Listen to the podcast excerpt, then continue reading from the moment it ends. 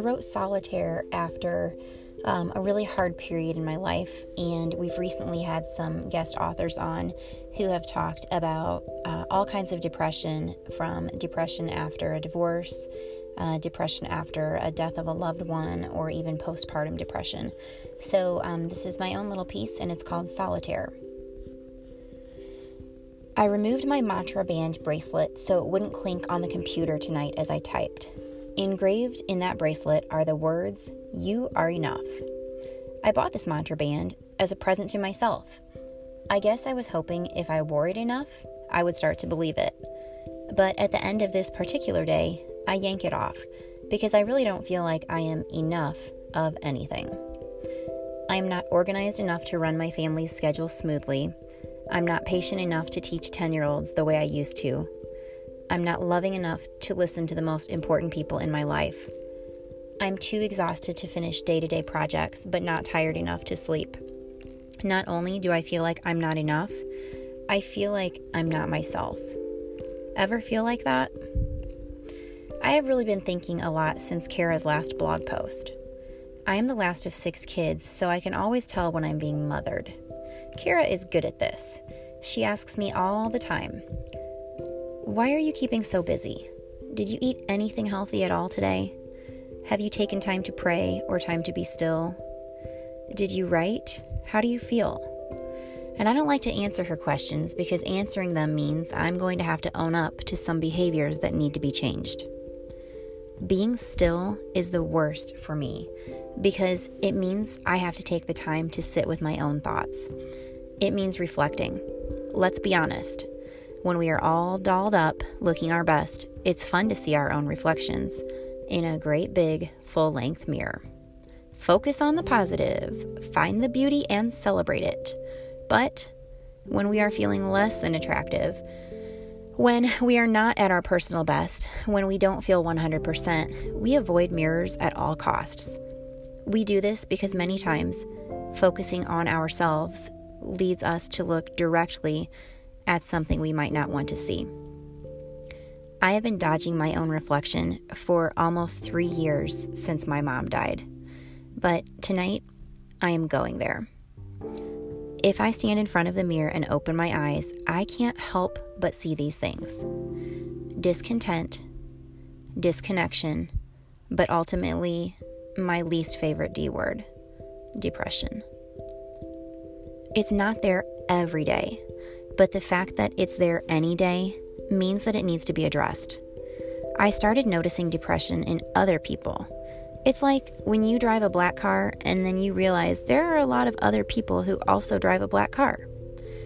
I tend to notice people's habits when I share those same habits. The first person I saw signs of depression in was my mom. My mom was a people person. She was the last of five children, and then she had six children of her own. She sang for people, cheered for people, prayed for people, laughed with people. She loved being around people, except for when she didn't. At night, when she came home from running me to dance class, cheering at my games, volunteering at schools, or being social with her friends, she would retreat to the dining room table with a Pepsi, a cigarette, and a deck of cards where she would sit alone, not wanting to be bothered. After she quit smoking, she replaced the cigarette with M&Ms and sometimes a diet Pepsi, you know, to cancel out the chocolate. But the card game remained the same. Solitaire. Solitaire, like alone. Even the name of the game sounds depressing. As a mother and a teacher, I respect a person's need to have some alone time, but she did this almost every night for what seemed like hours. She looked so defeated as she sat there shuffling the old, worn out deck. Was she making mental lists of ways she felt like she wasn't enough? Or was she just angry? She was definitely not content. She knew she was not herself because several family members and friends told her they noticed it they noticed changes in her disposition. She refused to listen. I can't help but wonder how life would have been different for mom and selfishly for me if she had listened. Night times were rough for her. How many nights should, could she have tucked me in and read me a story instead of playing solitaire. I hate that game. Hate it. I know she didn't care about those stupid cards more than me. I know she loved me with all her heart. But as a kid, I thought she just wanted to be left alone. I thought she chose to play cards instead of cuddling me at night. I didn't know why either, because I am one fantastic snuggle buddy. As a kid, I thought adults got to make all of their own choices. Now that I'm an adult, I realized I was wrong. My mom didn't choose to play solitaire because it was fun. She played it as a coping mechanism. Just like I choose being active as my way of coping, which allows me to avoid what I really need to do. The fact is that I don't need to do anything. I just need to be still and be present with my thoughts. J.K. Rowling said, quote, It's hard to explain depression to a person who has never been there because it's so much more than just sadness. Solitaire is very much like depression. It's lonely, it's defeating, and people who have never played it just don't get it. I didn't understand why my mom would flip through half of the deck, realize the cards she needed were buried, call it a loss, and shuffle again. Most nights she went to bed defeated. She lost not only the card game, she lost time. She could have admitted she was depressed. She could have talked to therapists. She could have taken medicine. She could have changed her diet. She could have tried different physical activities to relieve her stress. She could have tried journaling or reflecting, but she didn't.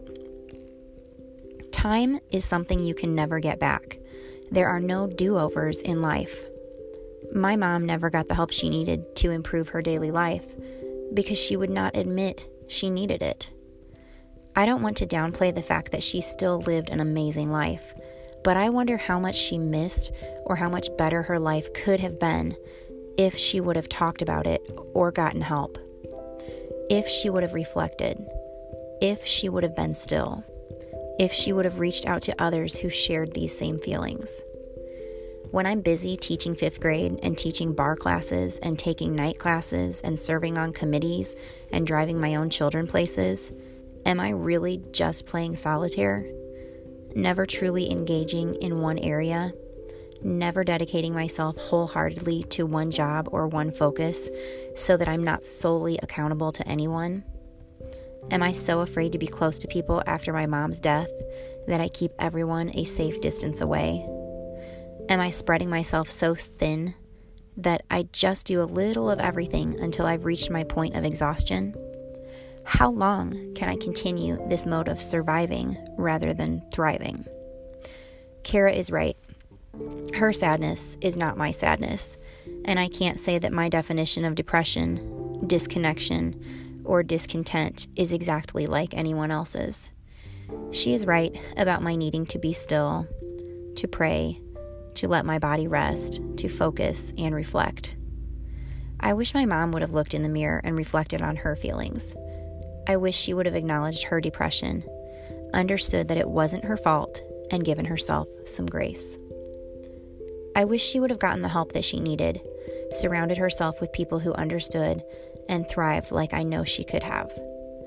I have learned so much during this grief process. Almost three years after burying my mother, I realized that I may have her disease, but I don't have to make the same mistakes she did in dealing with it. I can talk about it and reflect. I can write. I can communicate with others. I refuse to play solitaire. No one should have to. So, when I stroke the last key on this computer tonight, I am going to put that bracelet back on. I am learning to be still and reflect. I am also learning that I don't have to limit the way I live my life to the way my mother did. I am enough, and I will say it over and over until I believe it.